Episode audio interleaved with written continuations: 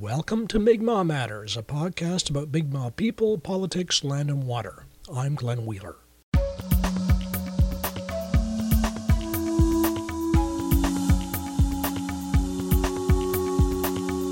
Support independent Mi'kmaq media. Become a patron at patreon.com forward slash Mi'kmaq Matters. Or if you prefer, you can send us an email transfer at mi'kmaq.matters at gmail.com.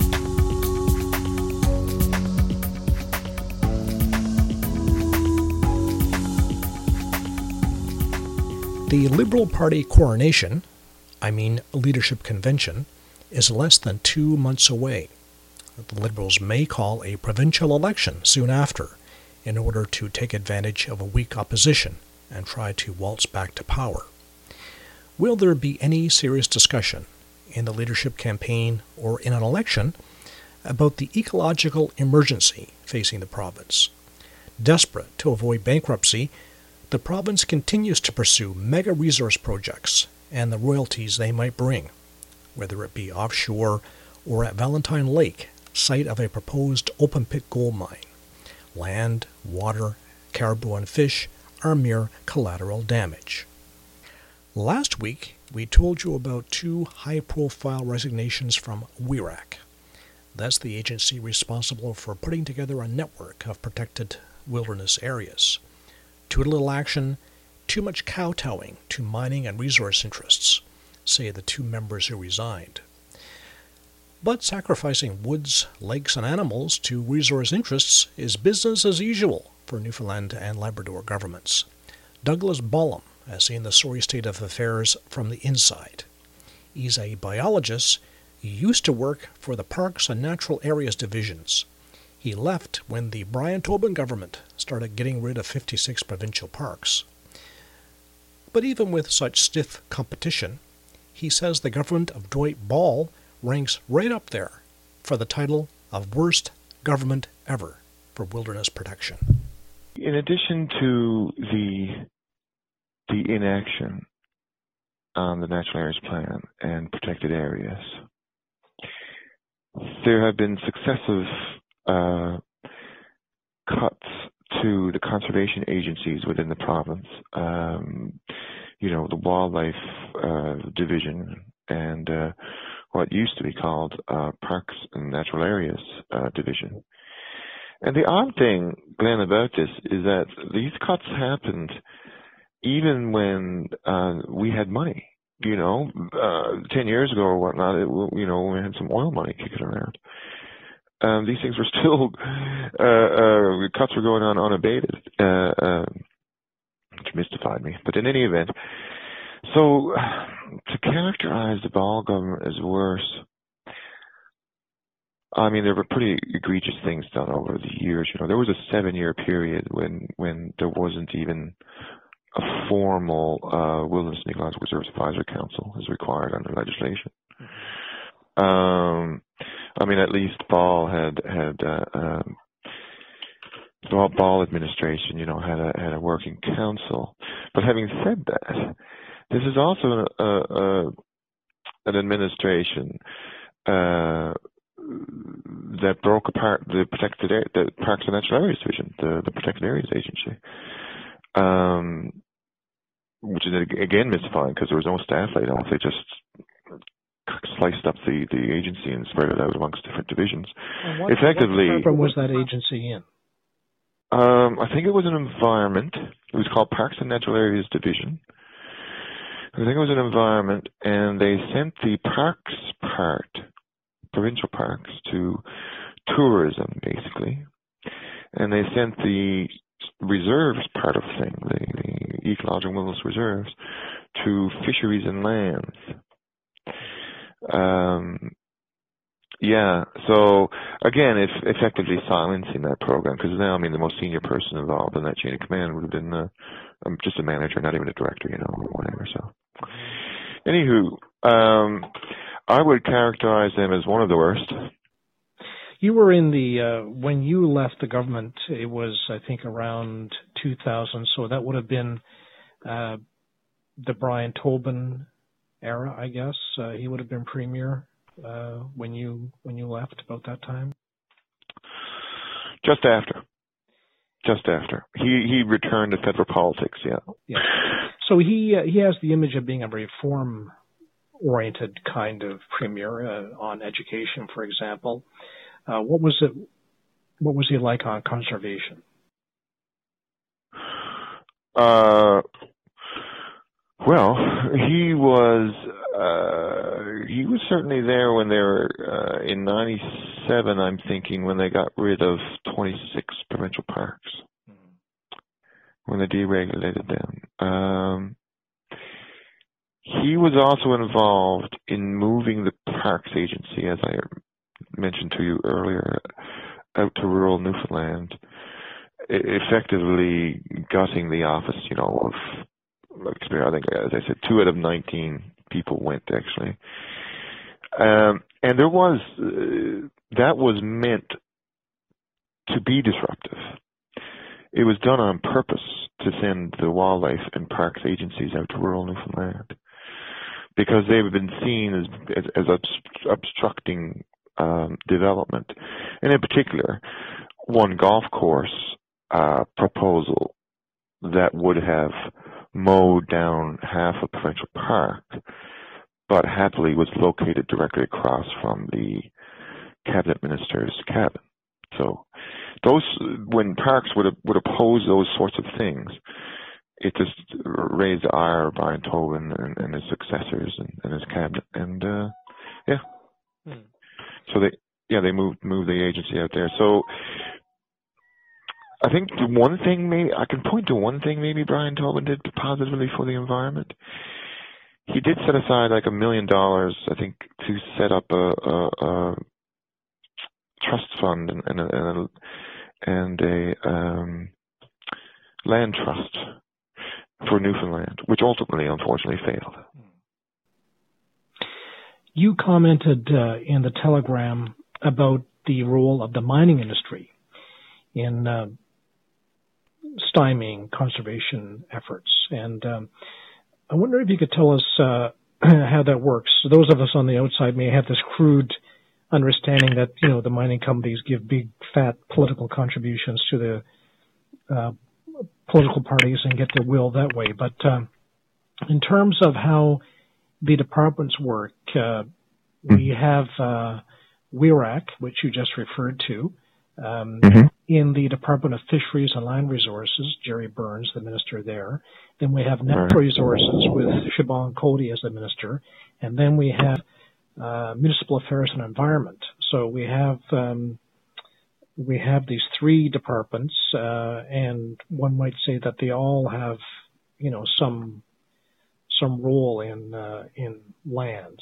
Um, uh, is that a good thing because it it keeps anyone from having over overwhelming control, or does it cause uh, confusion? Well, the Natural Resources Department you mentioned um, is there for one reason, one reason only, and and that's revenue. So by by uh, having other land agencies split up between um, several departments, it again weakens the agenda. So, I mean, there used to be a Department of Environment and Conservation here. And uh, um, that has been um, neutered and, and, and, dismantled so that there isn't more, uh, you know, an effective voice at the, at the cabinet table. Not that environment was ever discussed that much at the cabinet table anyway. But when it, but Glenn, the, the uh, the most telling uh, statement from the um, I think it's called Mining NL, which is the uh, yeah the the, the advocacy, advocacy, group for mining in Newfoundland. Um, so back around I think it was 2010 or 2011, the province started a, a uh, public consultations to revamp their their policy on mining policies on mining. They called it the minerals strategy. In any event, they invited um, submissions, you know, and uh, the submission from what is now called Mining NL, and I, I can send the, the, the document to you. It's black and white. Says A, do not establish any more protected areas, period. B, if you do establish any more protected areas, then get rid of an equal amount of existing protected area so that you never exceed where you're currently at. So, uh, and, and, make no mistake, it, it, so it's not a question of, well, we have issues with this area and this area because they're over areas of high mineral potential. No, is that we have an issue with the concept. Yes. Right? So this is a bit of a tail wags the dog situation, mm. right? You know, I, I, it goes far beyond uh, political campaign donations. Of course, I mean, I'm not involved. I'm not privy to these sort of uh, conversations and whatnot. But I mean, the fact of the matter is that you only had to look at Muskrat Falls, lower uh, the, the, lower Churchill uh, uh, hydro development, which was primarily intended to feed potential new mines in Western Labrador. They had even begun building a transmission line from Muskrat Falls to west these mines where they are in the very mineral-rich Western Labrador. Of course, iron ore prices tanked, and none of those new mines came to be, hmm. and the power line was dismantled, and now we're stuck where we are. Yes. I mean, that is interesting you mentioned Labrador because I gather in the latest iterations of um, of the leg- legislation sitting at WERAC that uh, Labrador's uh, status uh, has changed uh, uh, legislation-wise. Well, hmm, I think what, if I understand you correctly, um, Labrador is not part of the provincial natural areas plan. Hmm. Is that what you're? Yes. And was it, yeah. Was it at one time, or was it always thus? Oh no, no, no. It it certainly was.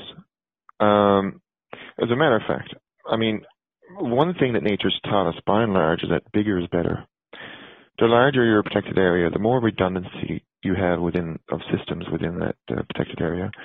So if there is some sort of cat- catastrophe, larger areas can can uh, uh, uh, continue to function ecologically, um, you know, better than smaller areas. Excuse me. The possibility when the plan was uh, initially written in the early 90s, the possibility of large areas on the island was considered to be remote. Now, it's all relative. I mean, large for the island of Newfoundland, large for Nova Scotia two different things. But in terms of uh, protected areas on the scale of thousands of square kilometers, that opportunity is gone on the island. So Labrador was seen to be our last chance to have true functioning functioning wilderness reserves, you know. And so the, on the island, we basically looked at um, reserves that would protect a single ecoregion, you know, a, a, portion of the island with similar ecological characteristics. Right?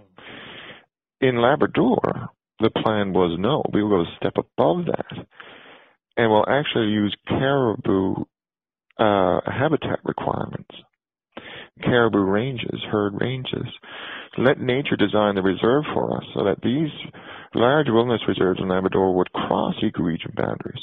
So they would be very large, very diverse, and they would be, be built, designed, um, you know, by, by the natural world in terms of using uh, living creatures' habitat requirements, right? All the candidate areas in Labrador were taken out in 2000. Um, I was just going to say, Gerry Byrne um, has uh, the, minister, the current Minister of Fisheries and Land Resources has acknowledged that the mining industry and other resource industries have a sort of opposition to some conservation efforts, and he says, "Well, let's be honest and transparent about that, and get it all worked out in the WERAC boardroom." And um, and let's bring some industry people onto WERAC so that we can have a discussion and an outcome. Um, what do you think of that?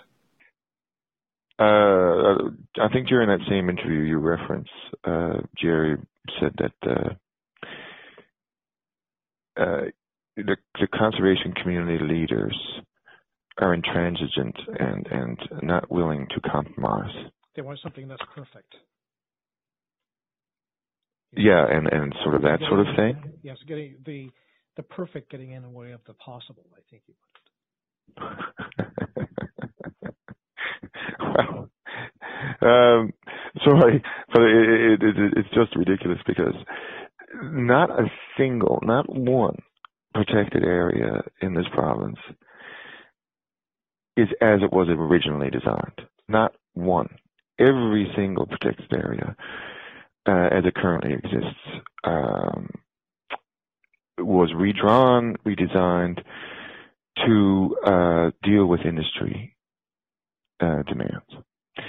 So compromise is there hasn't been a, a, a, conservation effort in this province. I was mystified by the statement. I guess it's just a, a hyperbole, but when he said it. But uh, uh, no, the compromise occurs at the the WERAC table. Now, in terms of your question, whether there should be industry representatives on um, WERAC, well, there have been in the past. The mid 90s, I think it was, they brought uh, in uh, a fellow who was a, you know, he was in the mining industry and an advocate uh, for the express purpose, basically, of access to all the internal discussions and whatnot. Uh, he participated, you know, on and off for, I don't think he made his full three-year term. But what I'm getting at, Glenn, is, is that um, you need to start somewhere. You need to, when you design a conservation area, you, you need to look at it in terms of what is the best that science is telling us. And then you can go from there. But um, to suggest that that uh, there has been no compromise on protected areas is is utterly false, and, and the reverse is true. At about the same time, uh, Gerry Byrne called on uh, WERAC to release its uh, the Natural Area System Plan, which is uh, been uh, kind of dormant. Um, he said, in the interest of transparency and inclusion. Uh, what do you think? what do you think he said that? What was he getting at there? What was the um, the political messaging he was trying to portray? He was he was speaking to the industry. He was speaking to his constituents in, in the industry with that, because it's utterly false. Um, um, so in 94, 95, when the original uh, Natural Areas System Plan, I'll, I'll just call it NASP. Excuse me. When NASP was originally drafted in 94, 95, and I was on that committee, I basically served as, as its technical staff. Um, there were representatives from the Department of Mines. There were representatives from forestry. We had uh, um, geologists from the university, right? But we again, we said at the time, we have to present as a first iteration the best plan science can give us for what we know now. So and everyone agreed around the table. You know, we knew that, of course, uh, uh, boundaries would be adjusted and so on as time went on, um, based on various demands. But as part of this plan, see, you're not only going after the special, you're going after the normal. You're going after the average. So that means you want a representative sample of all the different ecosystems you have in the province. And that means you're going to have to capture representative geology. And that means you're going to get geology that might have mineral potential. And that's just the bottom line. If you want to have a plan based on science that's representative of all the ecoregions you have, it's going to mean you're going to have to capture some geology that uh, uh, that the industry would rather you not. Hmm. Right? So in any event, we said that's fine. That will happen. You know, the the the the, the, the horse trading will happen later on the road, but we're going to present the best scientifically based plan possible. Now, here's what I'm getting at. so that plan was larger drafted by 95. Um, a year or so after that, um, we formed an interdepartmental high-level committee um, consisting of uh, representatives from uh, mining, from forestry, and so on. It's called the Conflict Resolution Committee. And so then they were to work with their counterparts in industry and so on to identify conflicts and try and work it out. And it, well, I left government before they were finished, so I don't know. I, I know it's in the plan now. I do know that when I left in 2000, 40% of it had either been altered or eliminated, and it hadn't even seen the light of day. Victoria Neville and Bill Montevecchi resigned, and they got some media coverage. Um, do you think it will make any difference? And what is the uh, feature of conservation efforts in this time when the provincial government is so desperate for, for money and uh, willing to uh, encouraging all this uh, resource development both on the land and in the water? Well, as I mentioned earlier, even when we had money, we had lots of money for a while. There were no protected areas established. Nothing happened. The plan wasn't released. So another thing too is that many of these protected areas represent real rural economic opportunities. That's what mystifies me, is that you can have a small community um, or a small, you know, region with chronic unemployment. Look at Gros Morne. You know, it is the single largest draw, tourism draw in Newfoundland Labrador, period. Half the people come to Newfoundland Labrador go to Gros Morne. You can't tell me that those communities aren't benefiting from that. So, and I mean, that's Gros Morne's a big area, but it doesn't have to be large. Um, you could have fossil sites, you know, uh, could be rare plant sites, whatever. I'm not suggesting that that a network of protected areas for rural Newfoundland will will save rural Newfoundland, but it'll it would there are economic opportunities there. But if you were to go to the province provincial government's website and search ecotourism, you you would not get one hit. Same with nature-based tourism. We put all our tourism money in terms of uh, t- uh, product development. We put it all on a cultural and historical side.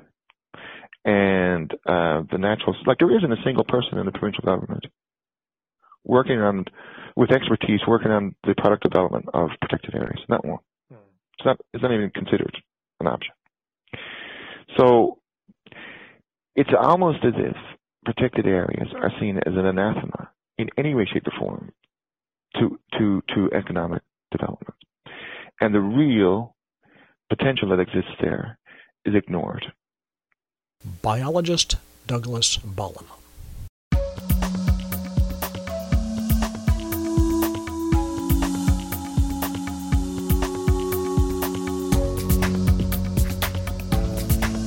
And that's it for the program. Allison Baker is the technical producer of Mi'kmaq Matters. Thanks to our radio partners, Bay of Islands Radio, Voice of Bonne Bay, CHMR, and Mi'kmaq First Nation Radio. Like us on Facebook, follow us on Twitter. I'm Glenn Wheeler. Till next time.